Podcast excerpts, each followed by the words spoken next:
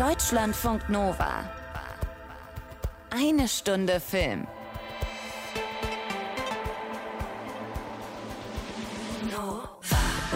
Heute schon wieder nicht mit Tom Westerholt, sondern mit eine Stunde Film Kamerakind Anna Wollner, also mit mir und ich nehme euch heute mit ein bisschen, also je nachdem wie lang eure Schulzeit zurückliegt, in die Vergangenheit. An einen Ort, den ich nie von innen gesehen habe, vielleicht auch zum Glück während meiner Schulzeit, nicht das Direktorenzimmer, das kenne ich tatsächlich, da musste ich einmal hin und bin dann auch fast von der Schule geflogen, aber das ist eine ganz andere Geschichte, sondern es geht ums Lehrerzimmer. Bei uns durfte man nur in den Pausen klopfen, irgendein missmutiger Lehrkörper kam dann, hat die Person geholt, die verlangt wurde, wenn die nicht so klug war, sich verleugnen zu lassen. Sönke Wortmann, der aktuell ja so ein bisschen Filme am Fließband raushaut, wir hatten neulich erst Contra, bald kommt der Nachname, der hat jetzt mit eingeschlossene Gesellschaft ein Kammerspiel im Lehrerzimmer gemacht, also fast, und das mit ziemlich hochkarätiger Besetzung Besetzung, unter anderem Florian David Fitz, Nilam Farouk und Anke Engelke. Und wenn wir schon mal bei Anke Engelke sind, es ist sowieso Anke Engelke Festwoche. Nicht nur eingeschlossene Gesellschaft ab Donnerstag im Kino, sondern auch LOL Staffel 3 kommt raus. Last One Laughing. Und ich habe mit ihr gesprochen. Über das eine länger, das andere kürzer. Und zum Schluss, da mussten wir gemeinsam noch ein wichtiges Telefonat erledigen nicht mit Chris Pine. Mit dem habe ich ohne Anke Engelke gesprochen, also beziehungsweise gezoomt. Also ja, der Chris Pine, der gerne mit Chris Hemsworth oder Chris Evans verwechselt wird. Der Chris aus Star Trek, Wonder Woman oder Hell or High Water. Der hat ab Donnerstag auch einen neuen Film im Kino, The Contractor. Dazu später erstmal mehr. Ich glaube, ich habe es klopfen gehört. Deutschlandfunk Nova. Eine Stunde Film. Es hat geklopft. Wir haben es gehört. Wer kann denn das jetzt sein? Mir egal. Es wird doch wohl hoffentlich kein Schüler sein. Herzlich willkommen bei Eingeschlossene Gesellschaft. Herzlich willkommen im Vorhof zur Hölle, Lehrerzimmer. Freitagnachmittag, kurz nach halb drei. Fünf Lehrende, eine Referendarin sind noch da, gedanklich alle im Feierabend. Die einen seit Freitagmittag, die anderen schon ähm, ihr ganzes Berufsleben lang. Wenn ich etwas nicht ertrage, dann sind es Schüler um halb drei. Schüler um halb elf sind genauso schlimm. Ja, Anke Engelke und Justus von Donani, die nehmen sich in ihrem Berufshass hier nichts. Geklopft hat übrigens kein Schüler, sondern ein Vater. Ein Vater, der sich für seinen Sohn einsetzen will, dem fehlt genau ein Punkt, um zum Abitur zugelassen zu werden. Ein Punkt, der ihm in seiner Lateinnote abhanden gekommen ist und ein Punkt, der, wir wissen das alle noch sehr gut, so ein bisschen lebensverändernd sein könnte. Der Lateinlehrer, ja, ist eh eine Spezies an sich, hier gespielt von Justus von Donani, ist einer der ganz ekligen Sorte. Piefig, paragraphenreitend und mit Lehrmethoden aus den 50er Jahren. Ich würde auch einfach sagen, er ist ein ziemliches Arschloch, weigert sich, den Punkt rauszurücken und der verzweifelte Vater, der weiß nur einen Ausweg. Was soll das jetzt hier werden? Eine Geiselnahme? Wenn es sein muss, ja. Herr Prohaska, wie ich bereits sagte, am Montag haben wir hier die große Konferenz. Da müssen wir jetzt nicht vorgreifen, oder? Sie machen Ihre Konferenz jetzt. Hier, sofort. Danke. Eine Stunde, um über einen Punkt zu diskutieren und hier tun sich wirklich moralische Abgründe auf. Der Schlagabtausch unter den Lehrern, der wird schnell persönlich. Es wird jahrelang angesammelte Schmutzwäsche gewaschen. Um den Schüler geht's hier eigentlich niemandem. Stimmt es? Du hattest was mit Schülerinnen? Natürlich nicht. Natürlich stimmt es. Deshalb haben Sie doch die Schule gewechselt. Dr. Klausen hat es mir selber gesagt. Das sind alles Verleumdungen. Dann sag uns doch einfach mal die Wahrheit, Peter. Gut, ja, man, man weiß doch, wie das läuft. Diese jungen Mädels von heute, die nehmen sich rücksichtslos, was sie wollen. Ob ein Mann verheiratet ist oder nicht, das ist denen doch scheißegal. Mir kommen die Tränen. Sie wollen sich gegenüber möglicherweise Minderjährigen zum Opfer stilisieren? Nee, nee, nee, nee, die waren alle 18. Das Drehbuch hat Bestseller-Autor Jan Weiler geschrieben und Sönke Wortmann, der hat wirklich so eine Art Kammerspiel daraus gemacht. Nur ganz selten bricht die Geschichte aus dem Schulsetting aus. Die meiste Zeit ist die Kamera mitten im Geschehen, wirklich so zwischen eingegangener Grünpflanze, siffiger Kaffeemaschine und unkorrigierten Klausurheften. Ich habe mich da in dieser Ausstattung schon sehr gut abgeholt gefühlt, dass ich das Gefühl hatte, ich kann den Muff meiner eigenen Schule hier gerade wirklich riechen im Kino. Und diese sechs Eingeschlossenen, die stehen dabei auch exemplarisch und überzeichnet für jeden Lehrertyp, den es wohl gibt. Und ich habe wirklich eine Checkliste gemacht. Ich hatte sie alle. Ich kann hier sogar noch Namen nennen, ja. Also der lockere Sportlehrer, der hat bei uns tatsächlich da eine Schülerin geschwängert. Der nerdige Chemielehrer hatten wir, kam immer in Birkenstock zum Unterricht. Der schülernahe Menschenfreund, der sich ganz verständnisvoll immer allen Problemen seiner SchülerInnen gewidmet hat. Wir hatten den störrischen Prinzipienreiter, der eben Unterricht gemacht hat wie 1950. Viele Grüße an Herrn Kramer an dieser Stelle. Und die junge, engagierte, noch nicht desillusionierte desillusionierte Referendarin, das war bei uns ein Referendar, wir waren auch alle ein bisschen in ihn verliebt, und die frustrierte, bei den Schülern verhasste Französischlehrerin. War bei mir eine Englischlehrerin und hatte lustigerweise den gleichen Nachnamen wie ich, aber egal. Jetzt kommt ein bisschen das Aber im Film, wenn nämlich Wortmann das Klassenzimmer verlässt, dann wird das immer so eine 90er-Jahre-Groteske. Sowieso hat der Film so ein bisschen was Zeitloses, könnte heute spielen oder aber auch vor 20, 30 Jahren, auch wenn es eine Diskussion um ein Handyverbot gibt.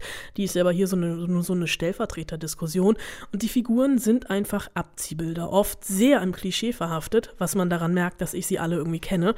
Und Wortmann lässt so ein bisschen die Chance liegen, wirklich mal einen Kommentar auf die Bildungsmisere 2022 zu machen oder 2021 oder 2020 oder 2019. Das Ensemble um Engelke, Florian David Fitz, Justus von Donani, Nilam Farouk, Thomas Leubel und Torben Kessler, die geben sich schon Mühe, diesem Lehrerzimmer Leben einzuhauchen, mit der bitteren, aber nicht unbekannten Erkenntnis, dass Lehrer auch nur Menschen sind und manchmal eben auch Arschlöcher.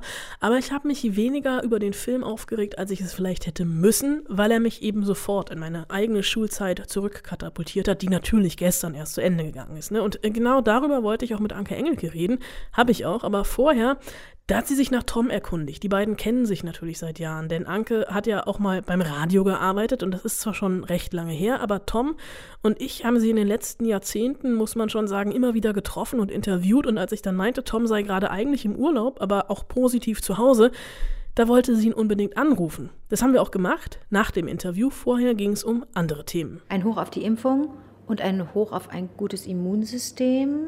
Stillen, also ich meine, was, machen wir hier? Ein Still-Podcast. ähm, pro Stillen. Wir haben ja nicht so viel Zeit. Wir Entschuldigung. Viel, nein, alles gut. Äh, wenn oh Gott, Tom, ich bin jetzt hängen geblieben bei Tom Westerholt, Entschuldigung. Das ist vollkommen okay. Äh, wir können ihn gleich anrufen, um natürlich seriös in dieses Gespräch einzusteigen. Wenn bei dir Sönke Wortmann auf dem Telefon anruft und sagt, Anke, möchtest du in meinem neuen Film mitspielen? Liest du da überhaupt noch das Drehbuch? Ja, aber schwupps ist man in einem Dilemma. Dadurch, dass ich mit Sönke schon gedreht habe, dass wir uns kennen und gut verstehen, frage ich mich, wie ich damit umgehen würde, wenn ich ein Drehbuch dann richtig ätzend fände, wenn ich eine Rolle schlimm fände, uninteressant, langweilig, unangenehm, ne? alles, was so Gründe sind für, für eine Absage. Was würde ich da tun? Oi, oi, oi, oi. Ich habe mich erstmal gefreut, dass er, dass er mich angefragt hat als er dann kurz umrissen hat, was es für ein Thema ist und was es für eine Rolle ist, wurde das Interesse noch größer und alles, äh, Happy End, alles ist ja gut gelaufen. Aber was, wenn das Buch mir nicht gefallen hätte? Darüber wollen wir gar nicht nachdenken müssen. Aber was war es denn hier? Was hatte ich so an dieser Figur? Im Presseheft steht Schreckschraube. Ich fand das die perfekte Umschreibung. Ja, das ist auch so ein Ankewort, Schreckschraube. Oder habe ich das übernommen, das Wort?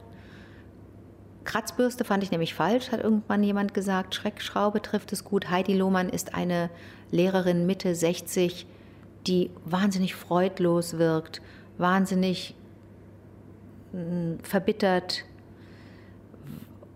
auch gehässig, zynisch, arrogant. Man kann sich nicht wirklich vorstellen, dass sie Freude empfindet, wenn sie Wissen vermittelt. Ich habe in der Vorbereitung immer wieder überlegt, ohne dass ich jetzt Method Acting betreibe, aber ich habe doch überlegt, überlegt, wen erreicht sie mit ihrem Unterricht? Sitzen da wirklich Jungen oder Mädchen, die sich freuen, von ihr unterrichtet zu werden? Die Antwort war immer nein. Ich konnte mir das nicht vorstellen und wollte das aber so gerne, weil das ja ein bisschen öde ist für mich als Schauspielerin und vielleicht auch uninteressant für ZuschauerInnen, jemanden zu erleben, der nur ätzend ist. Das wollte ich nicht. Ich habe dann sowas gefunden für mich. Ich habe so gedacht, im Musikunterricht checkt sie vielleicht, ah, da ist jemand mit Interesse oder mit einer Begabung. Im, im, äh, ne, wenn, wenn sie Lyrik vermittelt, vielleicht findet sie da, findet sie da einen Zugang und hat so ein paar, ein paar SchülerInnen, die sich freuen, mit ihr zusammen einen Weg zu gehen und, und vielleicht angesteckt zu werden, euphorisiert zu werden. Ich hoffe das sehr, denn es kann doch nicht sein, dass jemand nur ätzend ist. Das ist wahrscheinlich die Frage, die alle schon gestellt haben. Hast du ein reales, auf ein reales Vorbild aus deiner eigenen Schulzeit zurückgreifen können? Die Frage hat noch niemand gestellt. Nee, ich die, weiß. Nein, Echt ohne, nicht? Anna, die, die Frage, die kommt, ist, welche Lehrer mochtest du, hattest du solche Lehrer? Niemand hat gefragt, ob es ein konkretes Vorbild gibt. Insofern kommt jetzt hier exklusiv die Antwort. Nein. Nein. Nächste Frage. Jetzt kommt aber die Erklärung. Ich bin ein Glückspilz. Ich bin total gerne zur Schule gegangen. Das mag an meinem Naturell liegen. Das mag daran liegen, dass ich ach, ich weiß gar nicht, ob das ein bewusster Prozess ist oder ein bewusster Vorgang ist. Ich möchte gar nicht am Ende des Tages sagen, was für ein Kacktag war. Das hat sich ja gar nicht gelohnt. Hätte ich gleich liegen bleiben können. Das bin ich einfach nicht. Ich sehe überall erstmal das Gute. Ich bin auch ein total äh, kritischer äh, Rumstänkerer. Natürlich setze ich mich auseinander mit, mit, mit Konflikten und mit kritischen Situationen. Oh, ich bin die Erste, die sich beschwert. Aber ich möchte natürlich auch einen Tag verstehen als ein Teil eines Lebens. Und ich möchte schon, dass ich das gut hinkriege. So wie man einen Tag verbringt, so verbringt man ein Leben. Also ich bin ja nicht bescheuert und, und lass mich runterziehen von LehrerInnen, die ich ätzend finde und die mich schlecht behandeln, sondern ich suche mir die, die mich heben, die mich inspirieren. Und ich, mein Gott, in der Grundschule sind wir doch alle doof, raffen wir doch alle nicht, was da ist. Und doch ist es meine Lehrerin in der Grundschule, Ute Lauterbach, mit der schönsten Handschrift der Welt, die werde ich nicht vergessen. Die war so schön. Ich wollte sie immer angucken. Ich wollte immer, ich bin mir auch sicher, dass die gut roch. Das weiß ich jetzt nicht mehr so genau. Wir waren auch bei der zu Hause. Das war eine Heldin für mich. Die fand ich großartig. Später im Gymnasium, Herr Dr. Meyer, mein Englischlehrer, Frau Zenke, meine Französischlehrerin, die, die, die bis heute möchte ich den eigentlich dafür danken, dass sie mir englisch- und französischsprachige Literatur so nahegebracht haben, dass sie mich infiziert haben im schönsten Sinne, dass der Meier mit uns so früh Macbeth gemacht hat. Ich habe das nicht, wir haben das doch nicht gerafft. Raffst du doch als Pubertistin nicht, was da los ist bei Macbeth. Und doch hat der das hingekriegt. Out, out, bloody dagger. Also Lady Macbeth, wie der uns das hat auch lesen lassen. Äh, das war faszinierend und das hat sich bei mir irgendwie eingenistet. Und mit Frau Zenke Emil Solar durchzunehmen, Germinal durchzunehmen, das, äh, das war wichtig und gut und richtig für mich. Aber ich weiß auch, dass andere, ne, dass Freunde und Freundinnen gelitten haben und den Unterricht kacke fanden bei den beiden. Wir haben im Französischunterricht Asterix und Obelix gelesen. Das war finde ich super. Das war unser Niveau. Das haben wir nicht gemacht. Super. Aber wir konnten nicht mehr. Das war traurig nach sieben Jahren Schulfranzösisch. So siehst du das? Warte mal. Aber das ist doch eine witzige, pointierte Sprache und du hast ein bisschen Geschichtsunterricht auch mitgekriegt. Das stimmt, aber es war jetzt vom Volumen her nicht so viel. Und Ach so, du willst sagen, ihr habt nur das Wir haben nur die Comics gelesen oh. und dann natürlich auch, wenn, und natürlich der kleine Prinz, aber das zählt nicht, was haben alle gelesen. Und wenn jetzt die Sprache nicht verstanden hast, hast du ja durch die Bilder trotzdem verstanden, worum es ging. Mhm. Insofern. Aber bist du denn, du hast sieben Jahre Französisch gehabt? Von der siebten bis, ja, sieben Jahre. Wie viel ist geblieben davon? Könntest du dich jetzt gut äh, fließend unterhalten? Also wir könnten jetzt auf Französisch switchen. Ich würde dich verstehen, aber könnte nicht antworten. Wenn du zwischendurch noch Bum, Baff, Puff machst, okay. dann läuft Wenn ich es dir auch vorspiele, was ich dir sagen will, dann geht's. Dann geht's. Mir, mir geht es ähnlich. Ich, ich müsste noch mal richtig mich reinknien. Bitte, du. Ich bin, ich bin in Montreal geboren, aber mit fünf zurück nach Deutschland. Das heißt, das Englische blieb aber das Französische, das verschwand recht schnell und weil, weil, wir daheim dann nicht Französisch gesprochen haben und das Englische so auch hierzulande irgendwie im Alltag einen Platz hat, das Französische aber nicht, musste ich da dann am Gymnasium richtig nochmal baggern. Richtig, ich hab, bin keine Einserkandidatin gewesen, weder in Englisch noch in Französisch. Man würde ja denken, Muttersprachler, null. Nee, nee, ich musste mir das richtig drauf schaffen. Und wenn du mich heute nach, nach, nach Frankreich schickst äh, oder, und, oder nach London oder New York, ähm, da werde ich ähm, Entwicklungen, sprachliche Entwicklungen, werde ich ja nicht mitgemacht haben, so wie sich die deutsche Sprache ja auch entwickelt und wir jetzt anders sprechen als vor 10 oder 20 Jahren oder vor 40 oder in meinem Fall vor 50, gibt es ganz viele Formulierungen, äh, die ich nicht kenne. Ich müsste also richtig nochmal mich da reinknien. Wolltest du mal Lehrerin werden? Ja, ich habe auf Lehramt studiert. Ah, ich bin super vorbereitet. Ja, ich habe, na, ist völlig in Ordnung, denn ich habe nicht abgeschlossen. Ich habe nur das Grundstudium geschafft, weil ich habe noch die Zwischenprüfung gemacht, musste auch einmal wiederholen, weil ich da was nicht wusste äh, oder auch einfach sehr schlecht war. Aber ich ähm, habe dann schon zu früh beim Hörfunk auch gearbeitet. Ich war ja beim Südwestfunk Ganz für zwölf schlimm, Jahre. Dieser Hörfunk. Schlimm. Hat Und auch schon Karrieren verbaut. weiß ich nicht, ob ich, ob wie alles gekommen wäre, wenn nicht. Ne? Also diese was wäre gewesen, wenn Frage, die stellt sich mir immer wieder und ich mag auch solche Gedankenexperimente. Was wäre eigentlich gewesen, wenn ich zu Ende studiert hätte? Was wäre eigentlich gewesen, wenn ich Lehrerin geworden wäre? Hätte ich irgendwas vermisst? Hätte ich vermisst zu performen oder wäre für mich der Lehrerberuf auch eine Performance gewesen? Denn da muss ja irgendwo eine Schnittmenge sein. Guck doch mal, wenn ich beides so sehr schätze, sowohl das Vermitteln, äh, in, ne, Gastprofessur an der KHM, ich habe fünf Jahre Regiestudierende unterrichtet, das war ja im Grunde auch eine Art Frontalunterricht, wenn auch mit sehr viel Praxis und wir haben viel gedreht und viel miteinander gequatscht und gespielt und so. Ähm, aber das habe ich ja in meinem Leben nach wie vor. Ähm, ich mache Vorschulkinderfernsehen, ne, die Sendung mit dem Elefanten. Ich mache mit, mit André Gatzke zusammen Konzerte, Klassikkonzerte. Das hat ganz viel von Pädagogik. Auf der anderen Seite bin ich als Schauspielerin auch eigentlich eine Vermittlerin von Neuem, von Unbekanntem. Auch da will ich ja was geben und denke, guck mal, das habe ich für euch vorbereitet. Könnt ihr damit was anfangen? Das hat beides ganz viel mit, mit Lehrerin zu tun. Ich würde ganz kurz gern nochmal zurück zum Film. Mhm. Zwei Sachen noch ansprechen. Einmal dieses wahnsinnige Kostüm. Mhm. Wie sehr hat das geholfen, in die Rolle reinzufinden? Total. Ich mag das ganz doll. Wenn ich manchmal was nicht kapiere, eine Figur noch gar nicht so greifen kann, dann freue ich mich immer auf die Kostüm- und auf die Maskenproben. Die, ah, das war ganz toll. Also die, die, die, die Kostümprobe ähm, war so,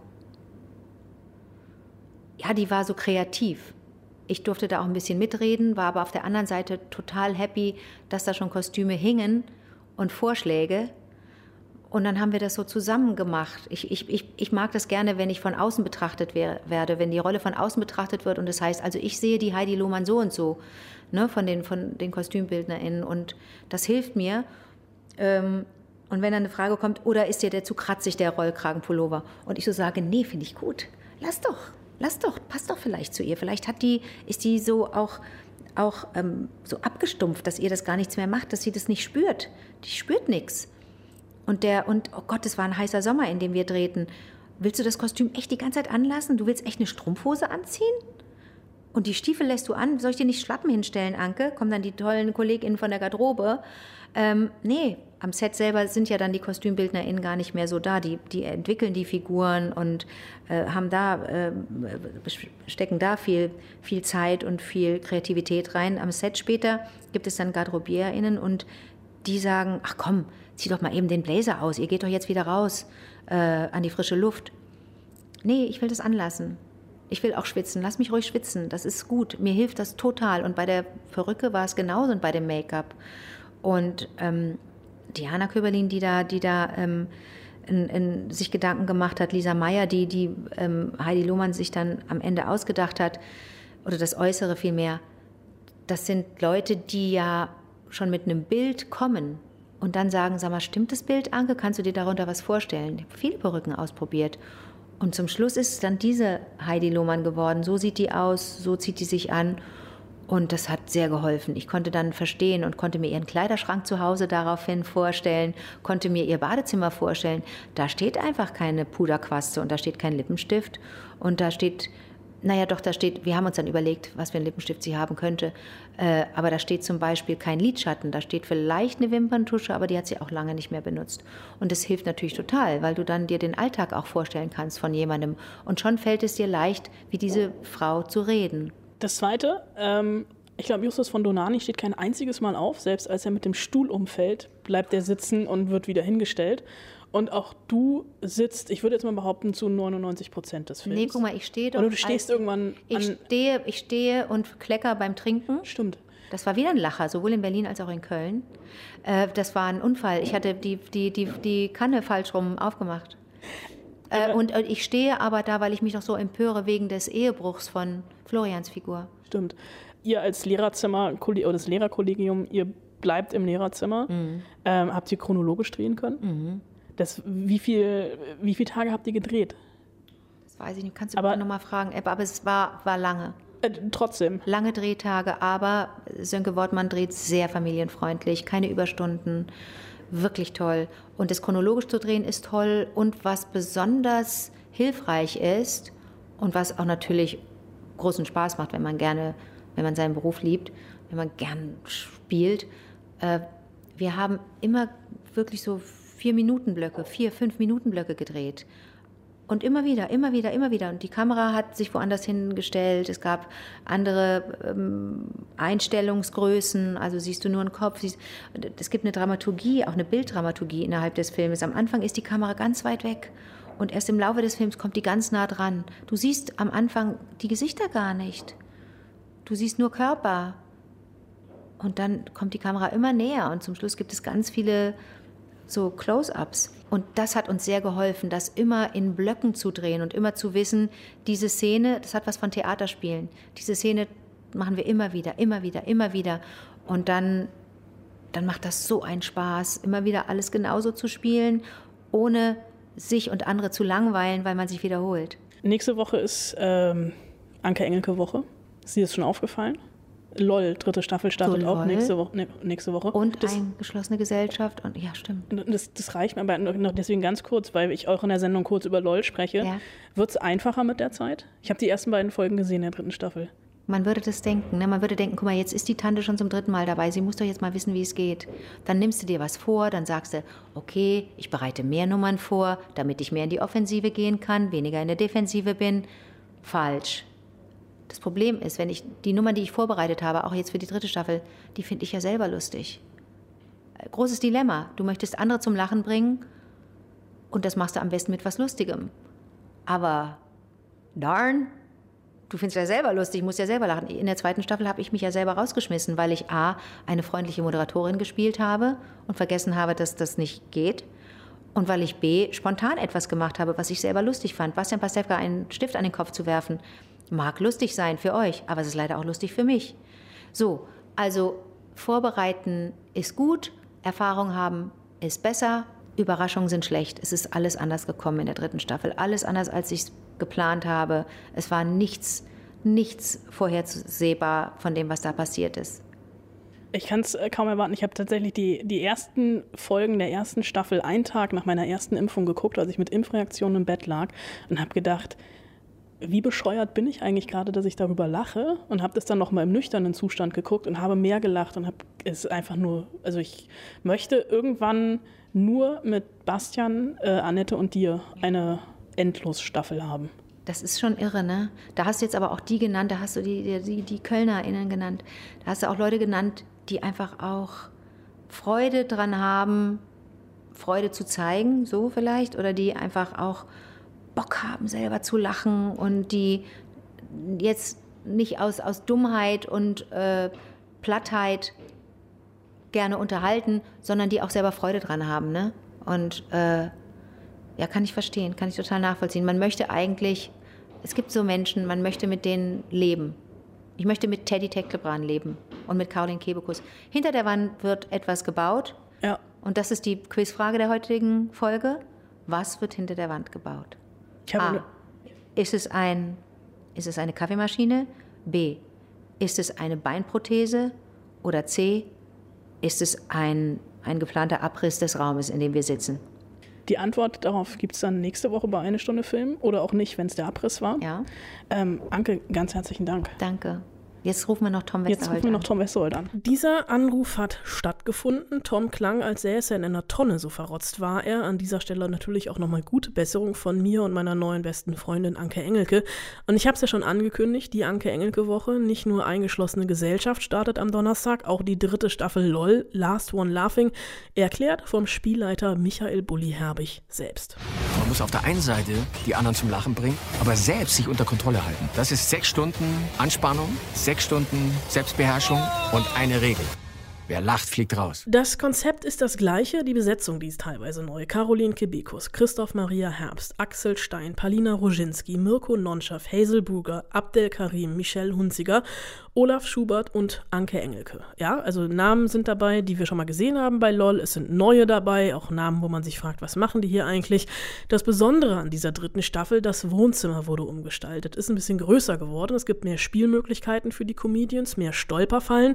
Es war mir so ein bisschen zu groß und natürlich hat diese Staffel auch einen sehr traurigen Unterton, denn es ist die letzte Staffel, das letzte Projekt von Mirko Nonchev. Der ist im Dezember ja viel zu früh verstorben.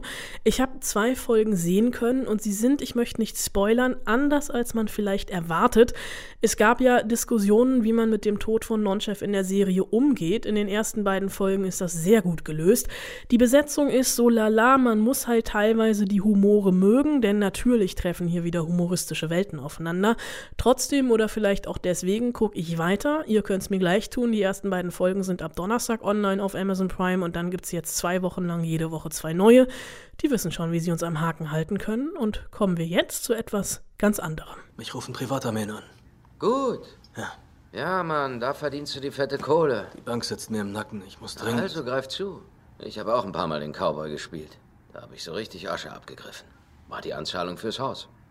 Das Geld stinkt nicht. Pro Tag 500, 600. Dann noch Bonis und so. Das summiert sich. Darwinismus herrscht doch überall. So kann man es natürlich auch sehen, so wie Ben Forster in The Contractor, dem neuen Film mit Chris Pine in der Hauptrolle. Der wiederum, also Chris Pine, spielt James, einen ehrenhaft, aber ohne finanzielle Absicherung aus der Armee entlassenen, treuen und lieben Familienvater, der alles tun will, damit es Frau und Kind zu Hause gut geht. Denn die haben sich so ein bisschen von ihm entfremdet. Naja, kurz gesagt, er lässt sich auf die falschen Leute ein, seinen besten Kumpel Mike. Die beiden gehen für eine private Sicherheitsfirma, die angeblich im Auftrag der USA handelt, nach Berlin, sollen eigentlich da nur jemanden überwachen und ein paar Daten klauen. Ihr ahnt es, das geht alles unglaublich schief. Jeder belügt jeden. Am Ende zieht sich eine Blutspur durch Berlin und Umgebung. Und das Ganze lässt sich am Anfang sehr viel Zeit für die Figurenentwicklung, ist dann dreckig und gibt Bukarest als Berlin aus, bis auf ein paar Schnittbilder und Szenen, in denen Berlin wirklich Berlin ist. Das Ganze würde ich jetzt einfach mal unter einem etwas trashigen Actionfilm verbuchen, dessen Drehbuch sich wichtiger nimmt, als es ist. Kein großer Wurf, könnt ihr gern auslassen im Kino. Aber trotzdem habe ich mit Chris Pine gezoomt, weil es ist ja halt auch einfach noch immer Chris Pine und erstmal gefragt, was ihn denn an dieser Geschichte bzw. der Figur interessiert hat, dass er bei diesem Film mitmachen wollte. On the page, it's a pretty simple story. It doesn't redefine the, the genre all that much. It's a really well told story. Uh, but what made it fascinating and very complex for me is that it had, it spoke a lot about what it meant to be an American military man. It's uh, very much a character study wrapped in an action thriller. I was motivated because I, I read uh, Yuval Harari's book, Sapiens, and the big takeaway I had from that is how much the human being is defined by uh, narratives that we tell ourselves, fictions that we tell ourselves to live by, how we structure our lives. So I found James Harper to be someone who is very rigidly constructed by these narratives of country, duty, honor, democracy, noble values, freedom. As that is stripped away from him, I was curious and just fascinated by what it meant to be stripped of all of these stories that you've uh, used to live your life and what is left. And what is left is something very just primal which is uh, survival and his family. Okay er hat sich wirklich lange damit beschäftigt. Ich fand ja dieses falsche Berlin-Bild interessant. Überwiegend in Bukarest gedreht seine deutsche Kontaktagentin allerdings Nina Hoss also die Nina Hoss. Und deswegen musste ich nach beidem fragen also nach den Dreharbeiten in Berlin und die Zusammenarbeit mit Nina Hoss. Our time in Berlin was very limited. We had a much, uh, very much of a guerrilla shoot there. We had a skeleton crew of about, I think, five people, and we would steal ourselves onto the subway systems and just shoot like it was a student film, which I found super exhilarating and, and really fun. Nina is an absolute legend. I mean, the fact that we got Nina into our film, it was such a, a lightning bolt uh, strike of luck. She is so good. I'd seen her in, um, uh, I think the movie was called Elizabeth years ago, and the way that she handles uh, the frame, she can just occupy a frame without saying anything. Such you know emotive eyes. Um, she was a just an absolute love. I'm uh, so grateful she uh, agreed to come and, and, play with us. Beim Lob auf Nina Hoss falle ich sofort mit ein. Allerdings meint er, glaube ich, Christian Petzolds Barbara und nicht Elisabeth. Also ich habe diesen Film zumindest nicht in der Filmografie von äh, Nina Hoss gefunden, aber das verzeihen wir ihm einfach mal man kann sich ja nicht alles merken. Und was dieser Film dann doch noch irgendwie hat, ne, ist eine sehr spannende, interessante Lesart, wenn man ihn unter den aktuellen Weltgeschehnissen guckt. Underneath it is a much more complex story about countries and about nation states and about what we teach our young men and how we indoctrinate our young men and how we give young men fictions to live by where they can go off and essentially sacrifice themselves for something, which is a, quite an astonishing reality of human existence that we've done this for years. That something called America or Rome or England or whatever you want to call it, they can send young men and women off to fight and die for something that doesn't actually really in reality exist at all. We've just all agreed that they exist. So the issues that we deal with in this film, yeah, I, I think are very things that we should all keep in mind. Where does nation state end and where does a corporate corporatocracy begin? How uh, sullied are the ideas of honor and freedom and democracy, or are they sullied? Uh, where do ideals end and where does money enter frame? What is the act of killing? What does that really mean? What are the emotional stakes of that? The implications of that. I found this a perfect Trojan horse vehicle where we could sell something that's fun and action Ein paar ernste Gedanken hat er sich dann doch noch gemacht. Was er genau damit meint, das könnt ihr ab Donnerstag im Kino sehen und jetzt noch hinten raus auf die Schnelle. Ein kleiner ARD-Mediathekentipp von mir und eine Entschuldigung meinerseits, denn als ich damals die Drehstartmeldung von Euer Ehren gelesen habe, eine deutsch-österreichische Koproduktion der ARD mit Sebastian Koch und Tobias Moretti in den Hauptrollen, da habe ich laut gelacht und gedacht, das kann nur in die Hose gehen. Die Vorlage für diese Serie ist nämlich die israelische Serie Quodo. Die ist schon mal geremaked worden. Da haben Tom und ich auch drüber gesprochen, als Your Honor mit Brian Cranston in der Hauptrolle.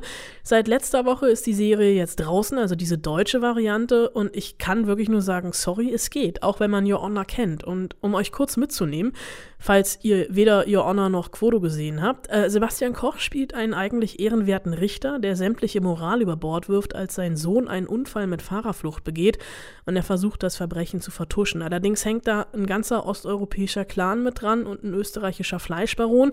Und hier läuft wirklich alles moralisch aus dem Ruder, was so aus dem moralischen Ruder laufen kann. Es ist ganz anders inszeniert als Your Honor, ganz, hatte ganz andere Schwerpunkte und so behäbig deutsches Fernsehen ja manchmal sein kann.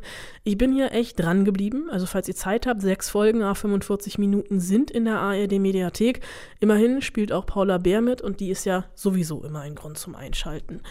Einschalten solltet ihr auch nächste Woche wieder bei Eine Stunde Film, dann sind wir nämlich noch voller als diese Woche. Als Gäste bei mir im Podcast sind dann, Achtung, Sandra Bullock, Daniel Radcliffe, Alexander Skarsgård, Robert Eggers und Dan Stevens. Wir sprechen über The Lost City, über den Penis von Channing Tatum, wir sprechen über The Northman und vielleicht über den Penis von Alexander Skarsgård und über die Stars Play Serie Gaslight. Da habe ich noch nicht reingeguckt, da weiß ich noch nicht, ob da auch ein Penis drin vorkommt. Ich glaube aber nicht, also wenn nichts dazwischen kommt. Bis dahin, macht bitte keinen Blödsinn, passt auf euch auf, bleibt gesund, guckt nichts, was wir nicht auch gucken würden und Hauptsache, es flimmert. Deutschlandfunk Nova. Eine Stunde Film. Jeden Dienstag neu. Auf deutschlandfunknova.de und überall, wo es Podcasts gibt. Deine Podcasts.